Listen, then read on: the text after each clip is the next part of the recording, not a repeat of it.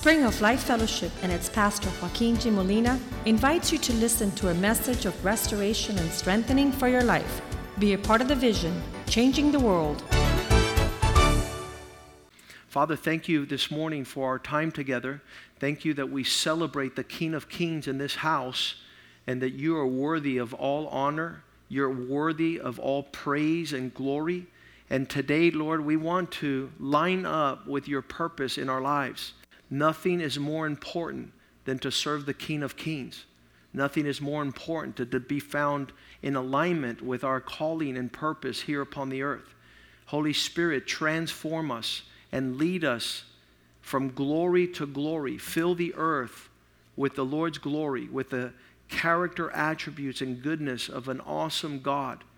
Everything else that's going on upon the earth, the darkness that is filling the earth, is the result of man walking away from God's glory, walking away from God's assignment.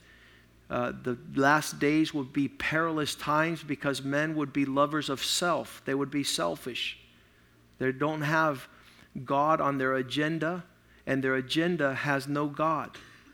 We pray, O oh God, that today the voice of your Spirit and the voice of the Word, the written Word, would be a lamp unto our feet, a light unto our path, that which awakens us out of a stupor of convenience and comfort, and that we might be passionate and f- faithful servants of the Lord Jesus Christ, that men might know us as those who are stewards of the charge entrusted to us by our God.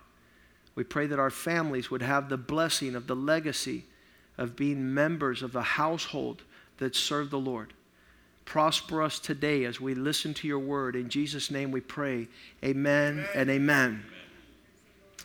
A lot of people don't know the essence of what our makeup is. Ephesians 2:10 tells us what our uh, it's beautiful how it says it in Spanish. Uh, somos hechura. We are the work of God's hands. That's what the Bible says here. We are his workmanship created in Christ for good works, for things that are huge and way beyond our capacity to understand. Listen, had I not come to Jesus Christ, I would have been working for Eastern Airlines, which went out of business, so I'd still be at the airport uh, towing around a lot of baggage, my own and others also. Waking up to obedience to God waking up to listening to the voice of the Lord. I was telling the men that to tune in your voice to the voice of God allows you to be able to um, walk in, in a expression that is glorious. Glorious. The word glory means to express the, the works of god. And the angels in heaven that are near the throne of God, they say, Holy, holy is the Lord. Um, the whole earth is full of his glory. And, and when they're saying this, I, I would read that verse for a long time and say, I don't see the earth full of the glory of God. And you know why? Because I wasn't seeing like God sees.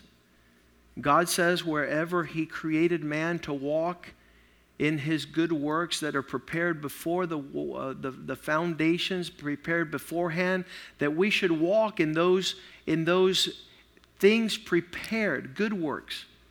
And if each man is influenced to go in the direction to become a servant of the Lord, the, the expression of glory is the result. Um, the word Ichabod in the Bible means the glory has left. There's no glory. And, and in a lot of places, the glory is not present. Man is filled with a lot of assignments not given to them by God. Uh, we tend to flourish in areas that God never told us to flourish in. We become, um, we become uh, experienced in a lot of realms where we say, uh, "Look what I'm, look what I've accomplished. Look what I'm. This, this, is my game plan. This is what I'm." And, and the truth is that that's the glory of man, but not the glory of God. Romans three, um, verse twenty-three tells us that all have sinned and fallen short of the glory of God. Each one has walked his own ways. Each one has, has listened to his, another voice that's not the voice of God. And so I can tell why the angels say the whole earth is filled with his glory because the assignment of God is that in the life of every an individual, every man, there was an expression of listening to the voice of God and doing what he called them to do. Listen, when God called us to change the world, people began to laugh at us. Change the, change the world. How do you change the world? You, you listen to God, you follow God, you obey God. You, some of you um, still have not been water baptized. You're 40 years old. You're 20 years old, and, and still, the Bible says, so that you believe and are baptized, you shall be saved. And we got baptized and then we believed. We did it backwards. Uh, they baptized me when I was eight weeks old. I didn't know anything, much less that I believe in Jesus Christ as Lord and Savior. But the devil is twisting up man, continually twisting man's life so that the glory of God is absent. And that's what the word sin means. It means you miss the bullseye. Let's put that verse up there, Romans 3:23. When you this is, this is awesome too because all of us have sinned. Every, eh, that's why the majority of men are out of order. That's what the verse we read this morning in Titus 1:10. It says many men are out of order.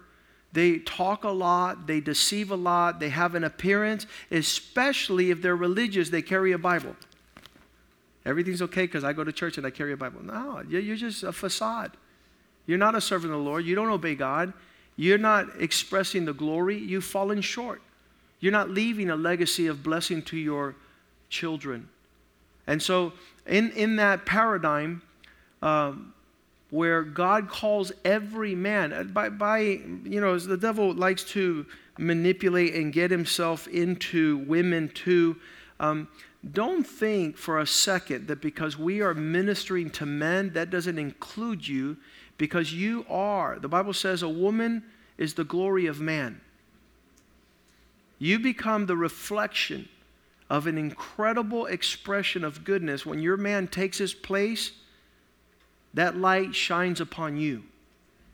Then you become the reflection of glory. Uh, a, a, man who walks right leaves uh, an incredible expression of God's goodness on his wife. That's amazing. There, uh, one of the examples that we hear about often is the life of, uh, of Elvis Presley. The people that bought his records, 250 million sold records. 33 movies in his lifetime. He dies at 42. His first wife says he never found the purpose of God. He never lived what God intended him to live. He had a huge expression of the glory of this world and zero expression of the glory of God. He never got to see his grandchildren. He never got to see his daughter get married. He didn't leave a legacy of blessing and peace and true prosperity. And so God has given us giftings and talents and abilities and all these for one purpose so that you might serve God. For that you use your giftings and your abilities, your talents. Listen, uh, when I come to the Lord and the Lord tells me things which I have not seen, 1 Corinthians 2 9, this is the first verse that I heard coming into the house of God when I was 16 years old. I, no one had ever told me that before that God had prepared things. These good works were for those who loved Him, for those who served them, for those who come near to Him, things eyes have not seen, ears have not heard, nor have they entered the heart of man. They're not even part of His dreams. The things God has prepared for those who love Him. Can you ask the Lord today in this message to tap in to His purpose for your life? Not your thoughts, not your pursuits, Lord. When I see this, I see Israel subjected to Pharaoh, enslaved and oppressed, captive, away from the land which flowed with milk and honey. A place that took a week and a half to get to if they would have grabbed their belongings and begun to walk directly into the purpose and the will of God, it would have taken them 12 to 13 days. Less than two weeks. They would have got to a place that God had for them with the inventory of heaven to make them the greatest kingdom upon the earth. He says, I have houses that you did not build. I have cattle which you did not raise. I have vineyards that you did not have planted. I have well springs that you did not dig. I have an expression of existence in a lifetime. Elvis Presley lived 42 years. You're not going to live much longer than that. So you don't have time to waste. You don't, you don't have time to be occupied in things that are going to diminish and deplete open heavens over your life. First and foremost, to hear God's voice. And, and some of you are hearing today, you're hearing this word. Others of you might be distracted. You're worried about what's going to happen later on today, and you're missing out God extending his hand towards you. Job 10, verse 8 says that it was God's hand who formed us. He shaped us to put all types. He says, Your hands have made me and fashioned me. This is where, um, this is where you can dialogue with God. You can say, God, you're the one that put me into existence. Let me tell you something. Every human body started with one cell, and right now, as an adult, you might have 10 billion cells. That's, that's the entire average component of a human adult body. 10 billion cells are all put together. If you don't say that's fascinating, I don't know what more is fascinating. And this body that God has given you, He's fashioned you, and you can really pray, Lord, fulfill your purpose with me having been created. I don't want to be diverted. I don't want to be diminished. I don't want to be disconnected with what you want in my life. I want, I, Jesus says, Behold, you have prepared for me a body. I have come to do your will. It's a wholly different paradigm than what Elvis Presley and a lot of other people live. They're not connected to God. They don't understand that they, they're spiritually gifted. They have a talent. They have special personality. They have a, just everyone is different in a manner that's really amazing. It's amazing that we're all sitting here this morning. And what would be the expression of all getting on God's game plan? Because He doesn't put a baseball team together that's not going to win. He doesn't put people on a team that's going to fall short of the purpose He has for us in our lifetime. And so we'll see this that God puts us uh, to be able to follow Him. This is the, the process of getting to that place is called discipleship. You don't get to the place where you hear and you know and you walk in the will of God until you are a disciple of Jesus Christ. And so you don't become a disciple until you're discipled. And you don't become a disciple when you're rebellious, when you're full of yourself. In fact, he gave us a cross, and that's the first invitation he gives us. Take up your cross, deny yourself, and follow me. Take up the cross, deny yourself, and follow me. And then we start that life. I've been on it for 32 years, where there's a great sector of my existence to say goodbye to my friends. I have one of my friends here, he'll tell you that when I was 16, 17, 18, 19, it took a while, but I was Bye bye. See you later. Sayonara.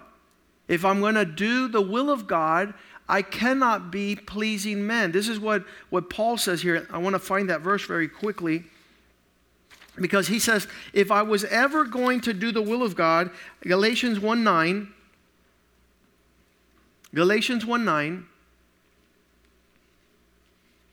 As we have said before, so now I say again if anyone is telling you any other type of gospel than that which you are receiving, let him be a curse.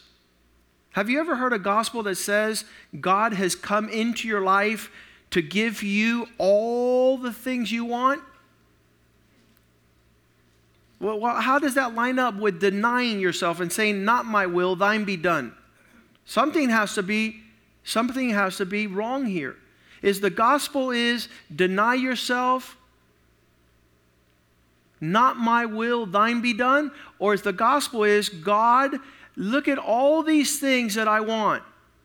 Look at all these things I want to pursue. No. He says, let those who preach another gospel be cursed. Why? Verse 10. Because if we're out to please men, we cannot please the Lord who called us. For do I now persuade men or God?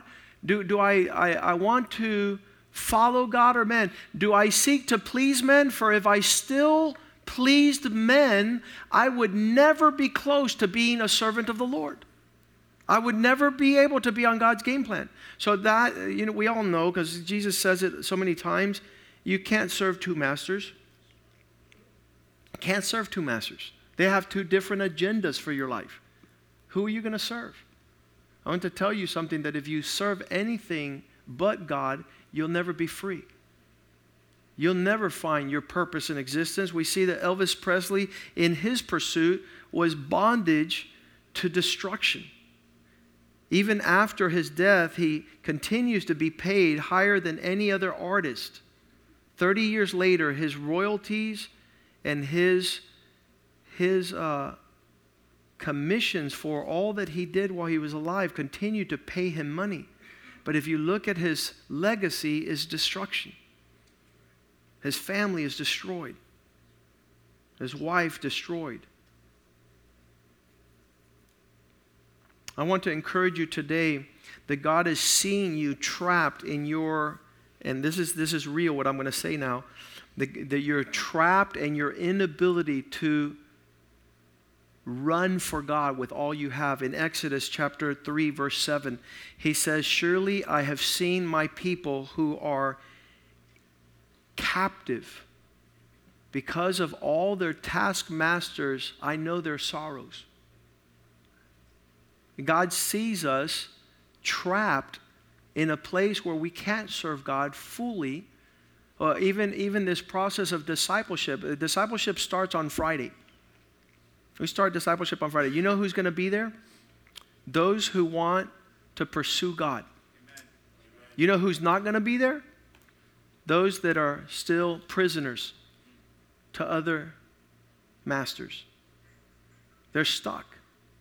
God has the provisions of glory. God has the provisions of a promised land. God has the heavens bestowed. We're His workmanship, but we're stuck.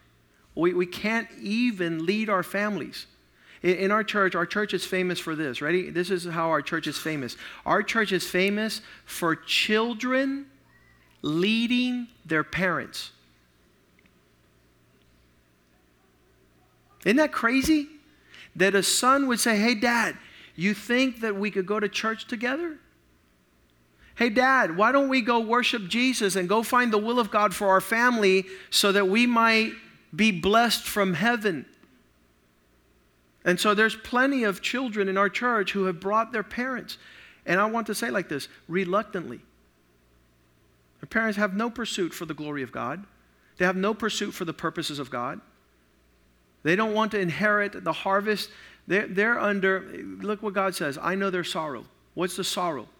Why would you be stuck when God wants to make you free? Why would you be serving other gods and not serving the one true God? Why is He not a priority in your schedule? Verse 8 says, So I've come down to deliver them out of the hand of these people that have them enslaved, um, to bring them up from that land to a good, large land a land flowing with milk and honey, to a place where there are the Canaanites, the Hittites, the Amorites, the Perizzites, the Hevites, the Jebusites, all the ites. All the people that are telling you you better not come here. They're threatening you, your existence, and your livelihood. You're fearful to take a step in that direction. God doesn't have provision for me in that land. And God is saying, I want to deliver them from being stuck into a, I want to take them out of that land and bring them to a good land. Um, look, listen. To be an unbeliever, how many know an unbeliever? They don't believe God exists, right? That's, that's a horrible state. That's a foolish state, the Bible says. The fool says in his heart, there is no God. So, from going to know God to I believe there's a God is a great step. To believe in God is great lib- liberty and peace. So now we believe in God. But this process of believing in God to go through discipleship, so we learn how to be obedient because you can't be a servant of the Lord without obedience. And the call of God upon our lives is to serve the Lord. And when we believe in the Lord, hmm, if I go,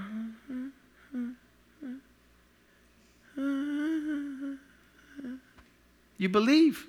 You even come to church. You have a Bible. You say Jesus is your Savior. He saved you from your sins. That's glorious. But He wants to disciple you so that you could be a servant of the Lord. In other words, so that He could entrust upon you a greater charge of responsibility for you to be faithful. And this is what He's saying I, I want to take you out of serving Satan to serving the Lord. Verse 9, now therefore, behold, the cry, Exodus 3, verse 9.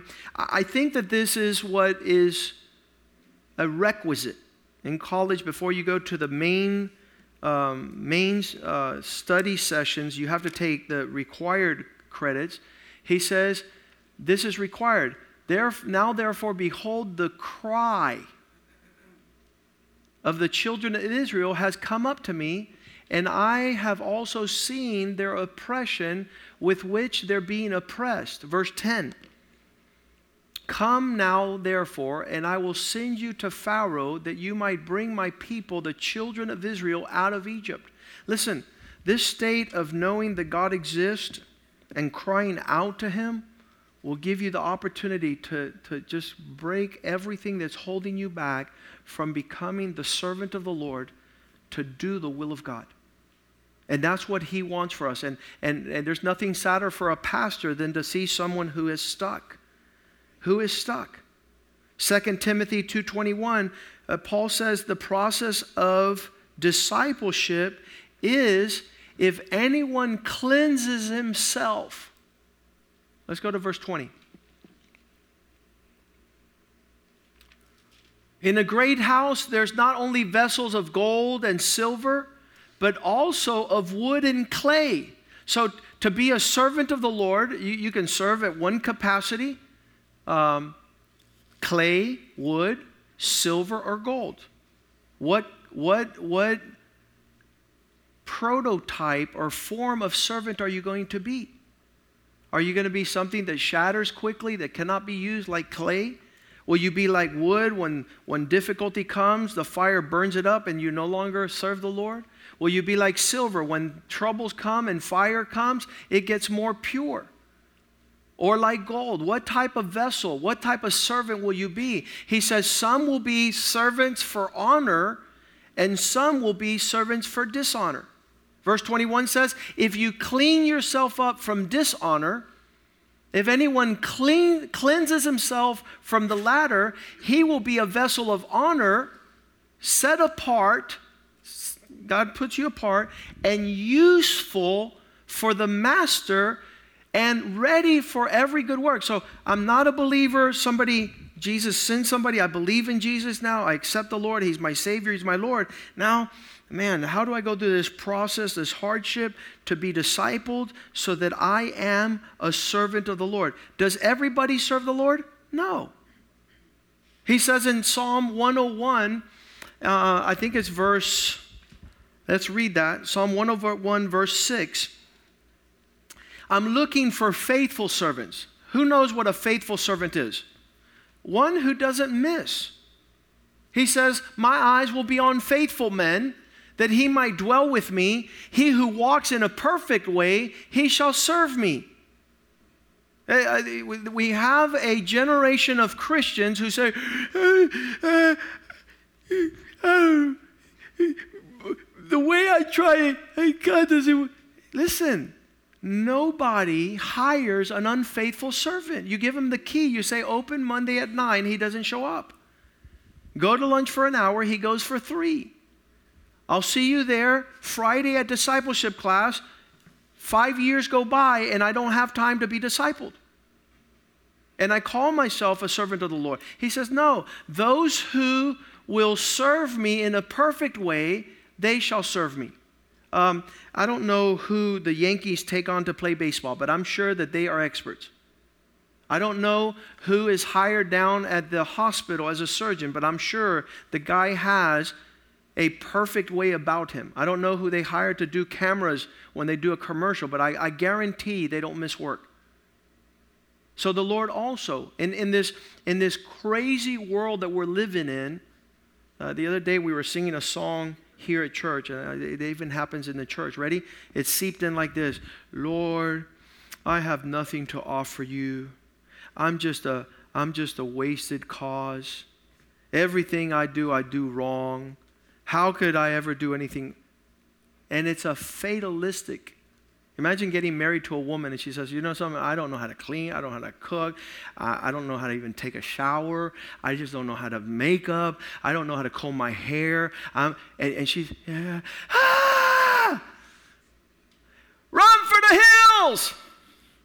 You're not going to marry a woman like that who, who presents herself as unfit. I'm, she's going to say, I lay, I'm lazy and I have a lot of gas. Oh, you're the one, baby. You're the one I pick. No, we don't. And guess what? Jesus doesn't either. Jesus doesn't pick a bunch of misfits. There, there's a friend of mine who's a Christian. His, con- his annual conference for Christians is the Misfit Conference. Really? there's nothing misfit about this. This, this produces excellence. The excellence of wisdom. The Bible says that we're to shine as we serve the Lord with perfection, with excellence. Uh, they, they, one of the, the musicians here, he says, You know, some Marc Anthony is looking for a trumpet player. And I said, Listen, you go tell Marc Anthony that the best trumpet player in the earth belongs to Jesus. And if he wants a trumpet player, he'll get a trumpet player. Because he, the excellence of his gifting allows him to glorify God. So now they're, they're going to give him trumpets. The, you know, like they give you the stuff. If you're a tennis player, they give you a tennis racket. If you're a trumpet player, they, they make trumpets for you. They want you to use their trumpet. And he's going to put right on his trumpet there with Marc Anthony, trumpet of Jesus. Right. Trumpet of Jesus. So that the whole world will see the glory of God. With a faithful man who does his gifting, his talent, his ability, the grace of God upon his life glorifies Jesus. That's what, that's what serving the Lord does. It glorifies the Lord. Where are all the servants of the Lord? You're supposed to say amen right there. Amen. You're not. You're not. We're trying to. We want to.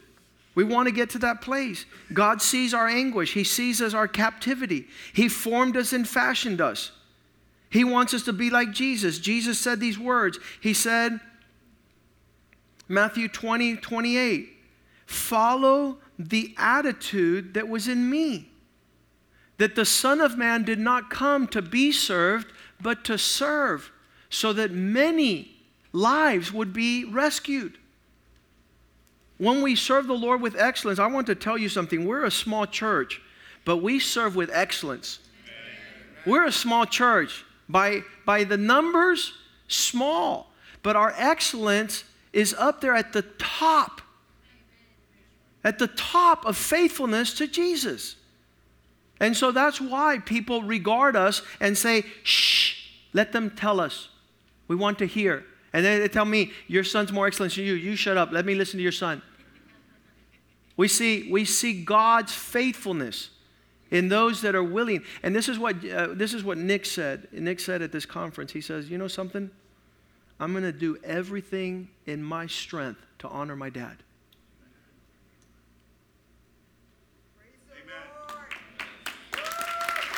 Who is saying that today? Nobody. Nobody says that.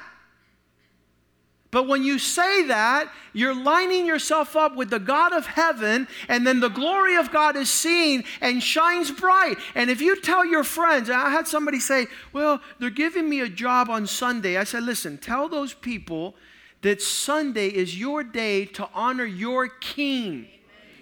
And there's nothing on the earth that will drive you to serve anybody or anything else. And that'll freak people out. It'll, it'll impress people that you do have God in your life, that you're not coming to be served, but to serve.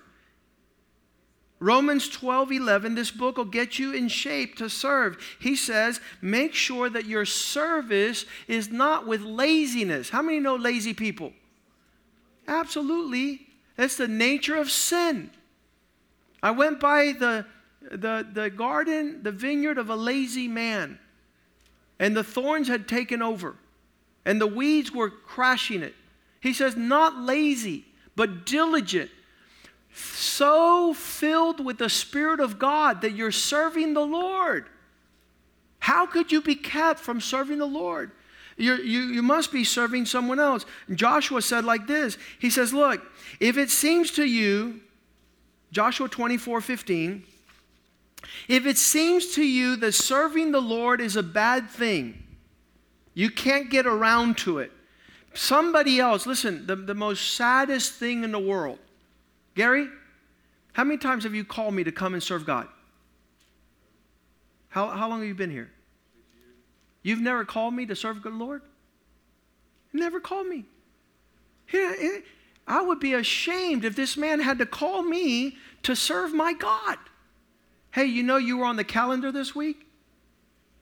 Hey, you know you missed the day that you serve the Lord? Hey, you know you're not even on the calendar. Nobody in church knows you serve the Lord. You do nothing for God. There is, there is such incredible opportunity to serve God. We have the children ministry, we have the youth ministry, we have the adults ministry, we have the men's ministry, we have the women's ministry, we have the world ministry. We're serving. What we did in North Carolina is serve the North Carolina churches, strengthen them, made them strong, gave them resources. We're serving God all out. Uh, one lazy man here at the church says, Pastor, after church, you never call anybody to Jesus. I said, Well, why don't you call them? Why don't you stick around after church and meet all the new people and get their numbers and serve. one man says, Pastor, this was early on when we were starting out as a church. Nobody is shaking people's hand as they get to church. I said, You shake their hand. You sit here and serve Jesus. Amen. Serve the Lord. Get on task, get on schedule, get on assignment. Don't let anybody hold you back. Go through discipleship. Be the first one here, be the last one to leave. Don't let anybody steal your opportunity to get heavens to open up over you. God says that when, when a man has his attitude, if it seems evil to you to serve the Lord, you think it's, it's boring, you think it's, it's dumb, you think it's, it's, it's ancient, antique, choose for yourselves this day where you're going to occupy your service, whom you'll serve. Are you going to serve those demons your parents served? Are you going to serve the world and its fads and fashions? He says, Listen, I don't know what you're going to do, but as for me and my house, every single member of my house is going to serve the Lord. We're going to serve the Lord. We're motivated. We're excited. The devil wants to keep us captive. The devil wants to keep us away from being servants of the Lord. They know us as anything else but servants of God. God wants you to stop being lazy, to be fervent, to serve the Lord. 1 Peter 4:10 says, "If you've received something from God, and guess what? I'm here to tell you, you're gifted. God has things for you. If each one has received a gift, and you know something, the devil told you you don't have a gift, you say, Devil, you're a liar. I'm gifted. God has given me a lot of things I could share. If each one has received, serve it to one another. The word minister means servant. Minister it, serve it, be generous, be a good steward of His many-fold expressions of His grace that's upon your life. Verse 11, He says, each one. If one speaks, speak like God would speak to somebody. If anyone ministers and serves, let him do it with the ability God supplies talents, giftings, abilities that God has supplied, that in all things God might be glorified through Jesus Christ, to whom belong the glory and the dominion forever. Listen, this part, I, I, need to highlight this. At the end of this verse, it says, To whom belong the glory? Do you see an arrow going to God with respect to if anyone ministers, let him do it. He says, serve in the capacity you have because the glory belongs to the God. The, the arrow is not going from us to God with regards to glory, it's God showers us with his glory when we serve him. Amen. To him belong all the glory. To him belongs the glory and for the dominion forever and ever. He wants to bestow something upon our life that wouldn't otherwise express itself until we serve the Lord. Psalm 72 11. You say, Well, I wasn't called to serve God, I was called to something else. That's a lie straight from the pit of hell. Servanthood comes from the kingdom of God. And it says, All kings shall fall down before him, so that all nations will walk in service to Him. We're the expression of if we serve God, the glory comes down. It's the brilliant perfection of His goodness, and everybody's going to want to serve the Lord. Why? Because they see that our houses are blessed, our finances are prosperous, our affairs are healed. When you talk to people today that have decided not to serve the Lord, their families are broken, their children are frustrated, they're captive to vice. They're distant in lewdness and craziness. They're serving demon spirits. Zephaniah 3 9 says like this I will restore to the people a pure language. What is a pure language? Love. And how does that happen? It happens when you serve the Lord. God heals you. I will restore the people's pure language that they might all call on the name of the Lord so they might serve him with one accord. If God puts this thing together, my friends, this is going to have an explosion that's going to be heard in the whole world. It's going to have such a power that people are going to say, Sir, they've discovered the true atomic bomb. They have discovered that those people that learn the pure language of the Lord, so they could call upon the Lord to serve Him, they become united. There's a unity about it that is supernatural. I, I can't wait to see the, the fruition, the fruit of what's been sowed in this house for so many years. I, I, can't wait. And, and this is what I was, I was closing out this weekend. I, I, I had told the church if, if you are, if, if you went from non believer to believer, and you're processing the fact that you want to become a servant of the Lord, you got to go through discipleship. I, I want to tell you that, that being serious about midweek Bible study, about the discipleship class that goes on on Friday, we're going to start now, that, that you be faithful. Here is the promise Psalm 123 2. Lord, just like a servant is able to look at the hand of his master.